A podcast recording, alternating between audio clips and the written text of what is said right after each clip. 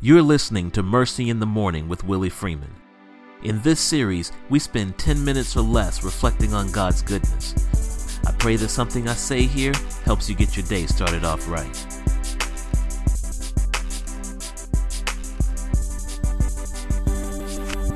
A while ago, I was reading the Bible, the book of James, chapter 1 to be exact.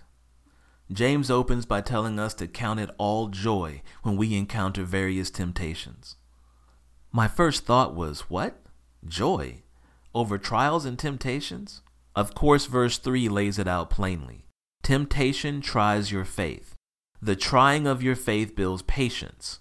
Verse 4 followed up with an idea that initially hit me like a bit of a bombshell.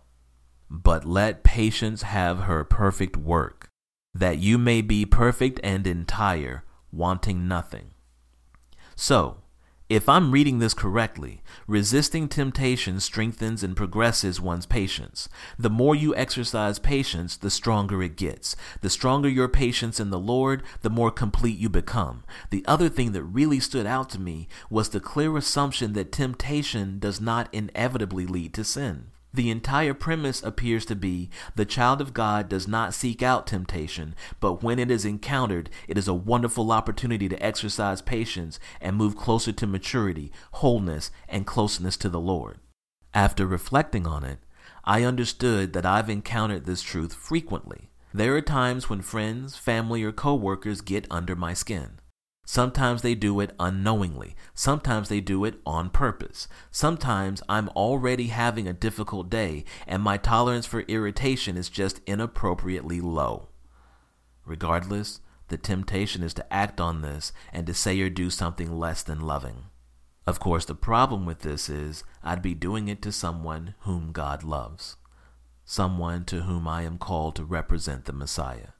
How do I represent the Lamb of God and stab people with harsh words. Later in James's letter, chapter 3 verse 10, he says, "Out of the same mouth comes blessing and cursing. My brothers, these things should not be so."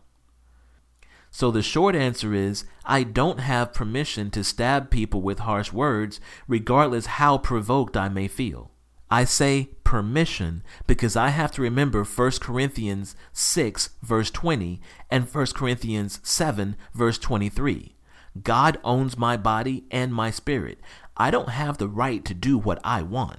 So when people try my temper, I have to turn to the scriptures and turn to the Lord.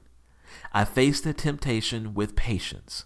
Patience is like push ups for strengthening faith and obedience. The more patience you exercise, the stronger you get. The stronger you get, the better shape you're in. The better shape you're in, the better you can serve your God.